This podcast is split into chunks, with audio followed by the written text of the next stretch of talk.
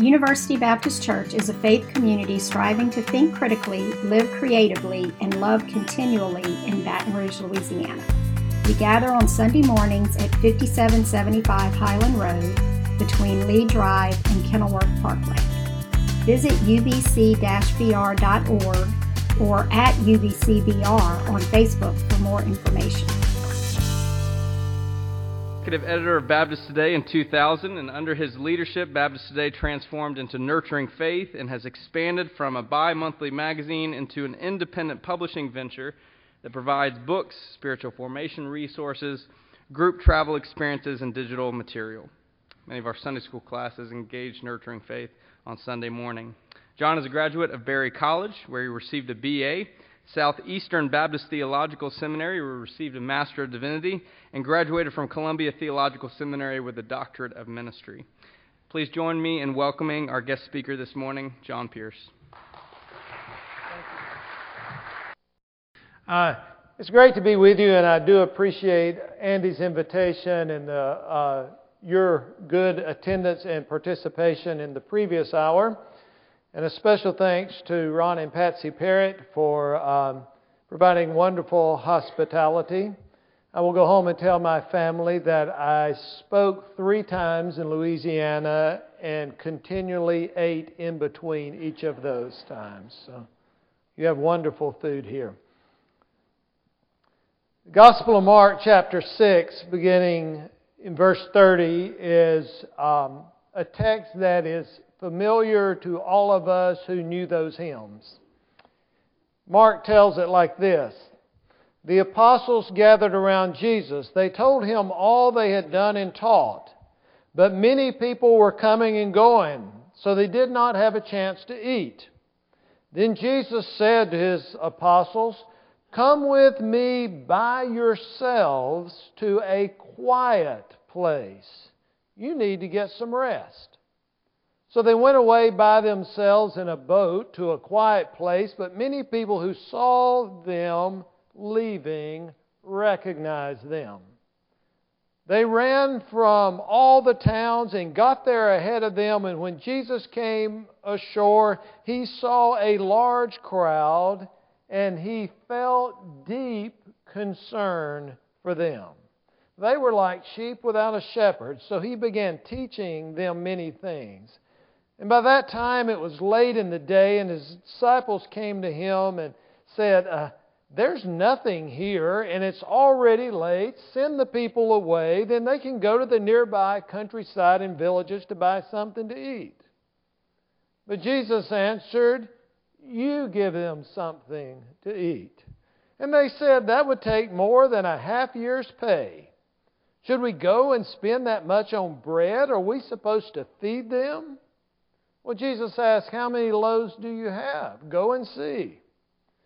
And when they found out, they had five loaves and two fish, and then Jesus directed them to have all the people sit down in groups on the green grass, and they sat down in groups of 100s and 50s, and Jesus took the five loaves and the two fish, and he looked up to heaven and he gave thanks. And he broke the loaves into pieces. Then he gave them to his disciples to pass around to the people. And he also divided the two fish among them. And all of them ate and were satisfied.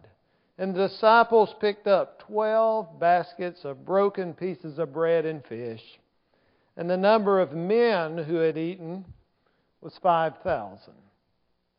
May these inspired words bring God's word to us today. We all seek to be compassionate and helpful people, don't we?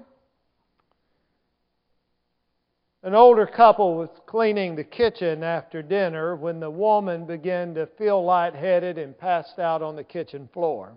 Her husband quickly called 911 and requested an ambulance.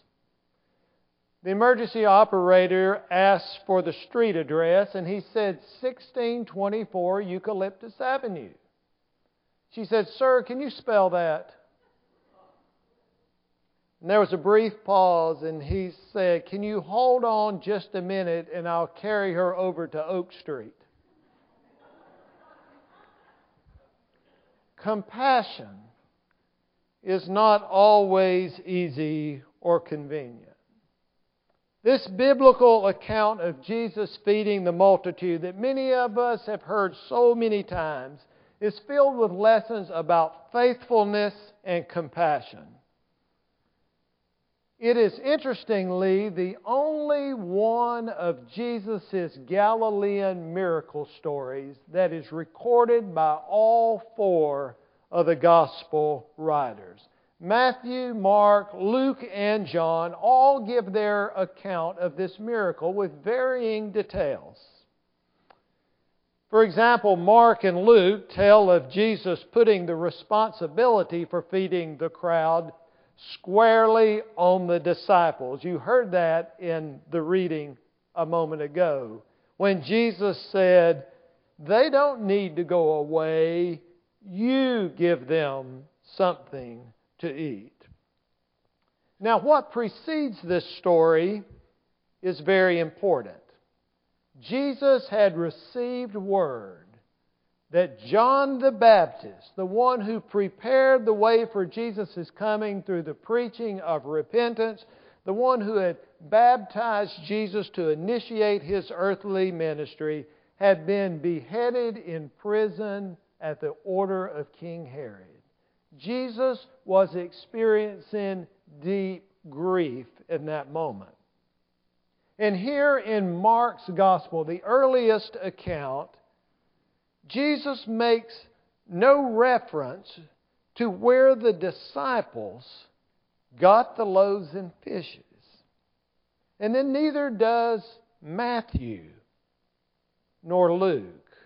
But it is John in the much later written gospel who tells us that it was a boy who gave up his lunch on that day. I'm so glad John included that detail in the story, for I really doubt that that boy went that day with some idea that he could play a significant role in Jesus' ministry. He probably went out of curiosity because, or because all of his friends were going. And his mother probably said something like, Yes, you can go, but wash behind your ears and put on your church sandals. And here, take this lunch in case the preacher's long winded. But it's really worth noting that this event that turned that little boy's lunch into a meal with all kinds of leftovers was not on Jesus' itinerary. Rather, Jesus wanted to be alone to deal with his personal grief. And he wanted to provide for the disciples a chance to rest. He made that clear. Jesus said repeatedly, Let's go to a quiet place. So they took a boat. However, the curious crowds didn't allow for such. And when Jesus arrived on the other shore, what he thought would be a quiet place, Mark tells us that a large gathering had already occurred. Now, what would be our natural response in a situation like that? We would probably say, Can't we get a little peace and quiet around here? But that's not how Jesus responded. He responded with compassion. Mark said he had a deep concern for those people. Now, it's clear that the gospel writer Mark was not a Baptist preacher because he counted only the men present and said there were 5,000. Had he been a Baptist preacher, he would have counted all the women and children as well and any visible sheep and cattle on the hillsides and multiplied it by three. But it was a large crowd. Now, this is one of the stories that many of us learn through children's story times and children's storybooks, or of my generation or older, we learned it through flannel graph. And when we were taught as children this story, teachers usually settled on two morals to the story. One is that we, like the boy, should share whatever we have.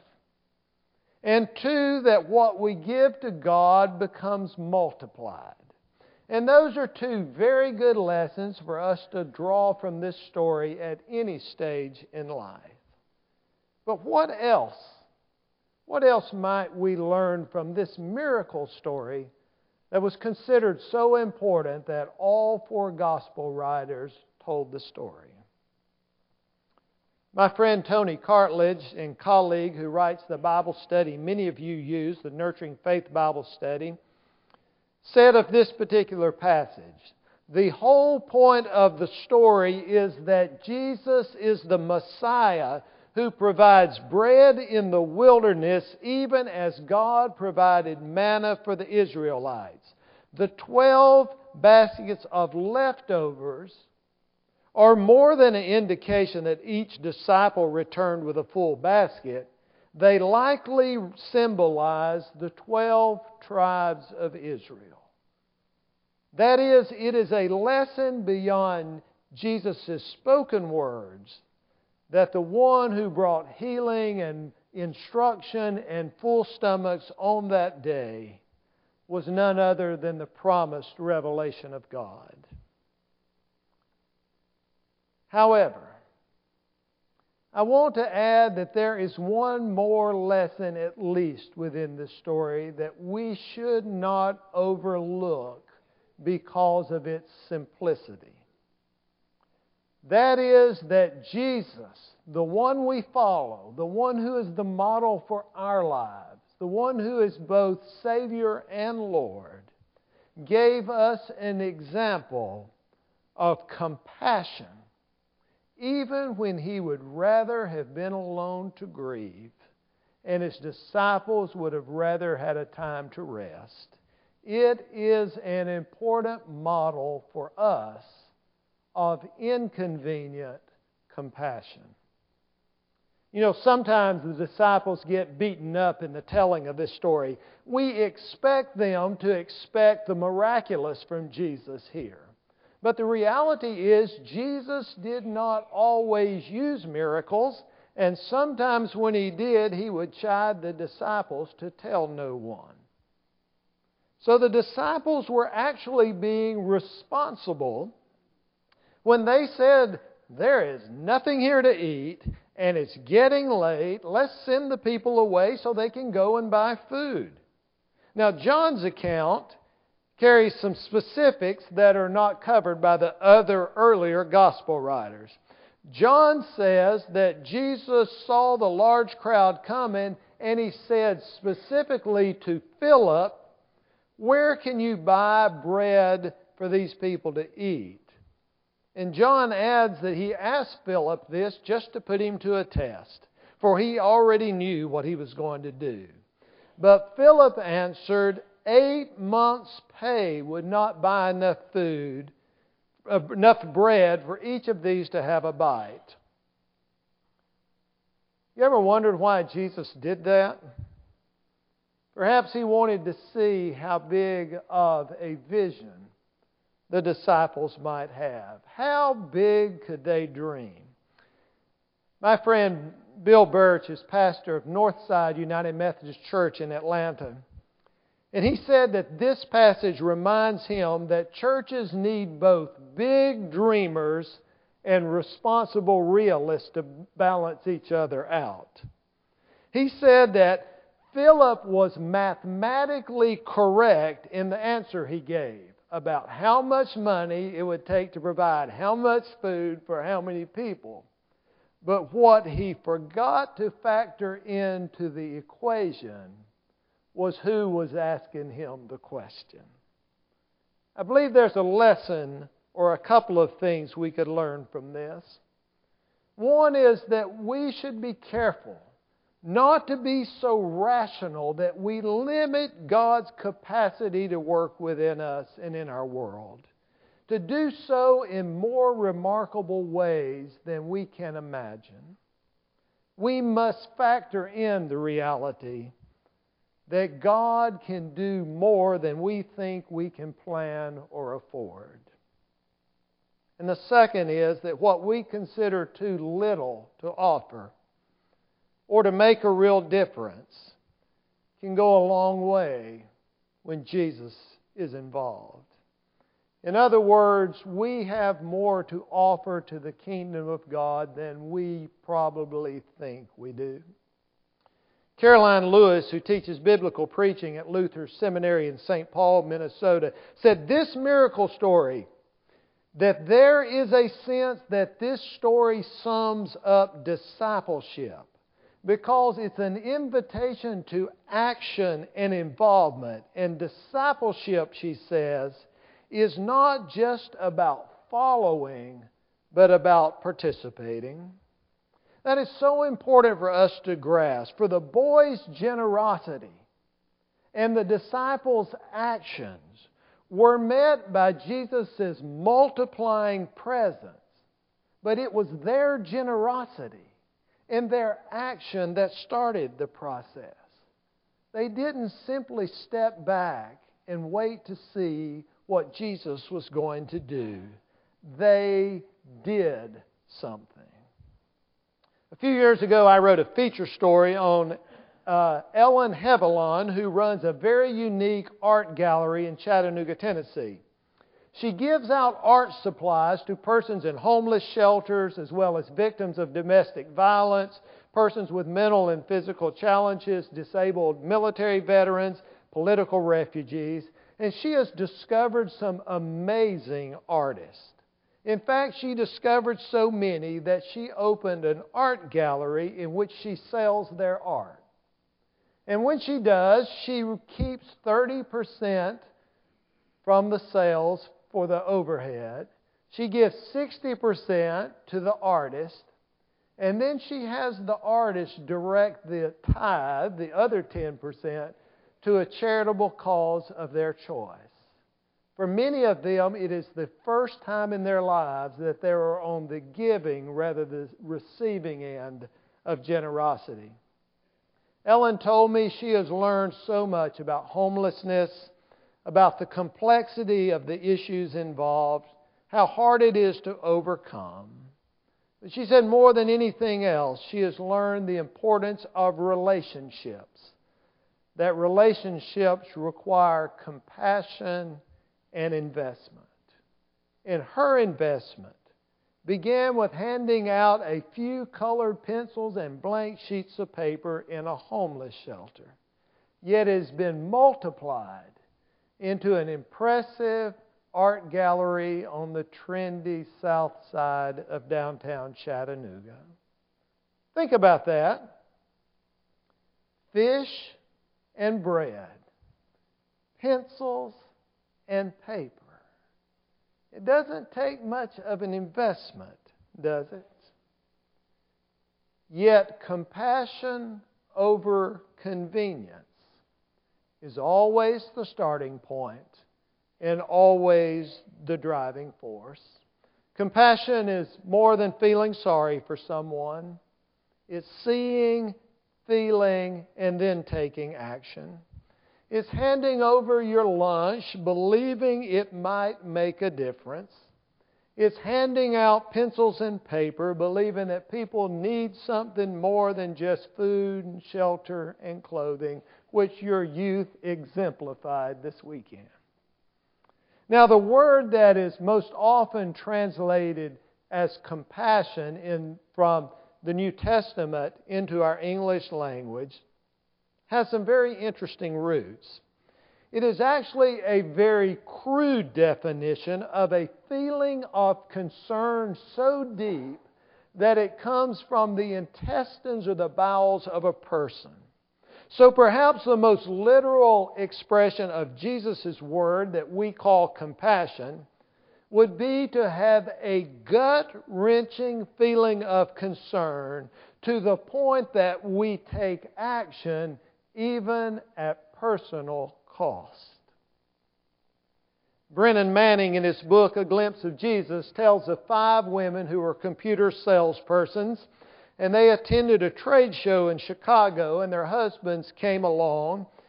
And after the events at the trade show, they were to meet at a restaurant that they had looked forward to having dinner at, and they were had reservations. They were very excited about this night, and the program that day ran a little long and they were in quite a hurry. So they rushed out of the station to catch the train, and as they moved into the train station, which was so crowded, they accidentally bumped into a small folding table that was holding a basket of apples, and the apples scattered all over the floor. And the boy who was selling the apples was trying to retrieve them beneath the feet of all the commuters coming by. And the women kept going, and they got on the train, and just before the doors closed, one of them felt something in her gut that just wasn't right. So she jumped off the train at the last minute and said, I'll catch up with you at the restaurant later, probably for dessert. And she went against the flow of the commuter traffic. She finally made her way where she found the young boy on his hands and knees gathering apples. She got down on the ground with him and she discovered that he was blind and he was selling the apples to buy some school books. So she helped him retrieve them and sort out the bruised ones from the good ones and put the table and the basket back together. Then she gave him $20 he could buy some more apples and she apologized for what happened. She said, I hope I didn't spoil your day and I hope God blesses you. And as she started walking away, she heard the boy call out inquisitively, Excuse me, are you Jesus? Well, she had been that day because she had shown Christ like compassion. Think of the difference. She had seen the need when the others were simply in too big of a hurry, that they were distracted. She had a gut wrenching sense of concern while the others were envisioning a very tasty dinner. And she had responded actively, going against the flow, figuratively and literally. Going against the flow, she responded to the obvious needs while the others were just relieved to have caught the train. We may not be able to turn one small lunch into an all you can eat buffet, but we can be like Jesus in our compassion, even when it's inconvenient. Let's pray together.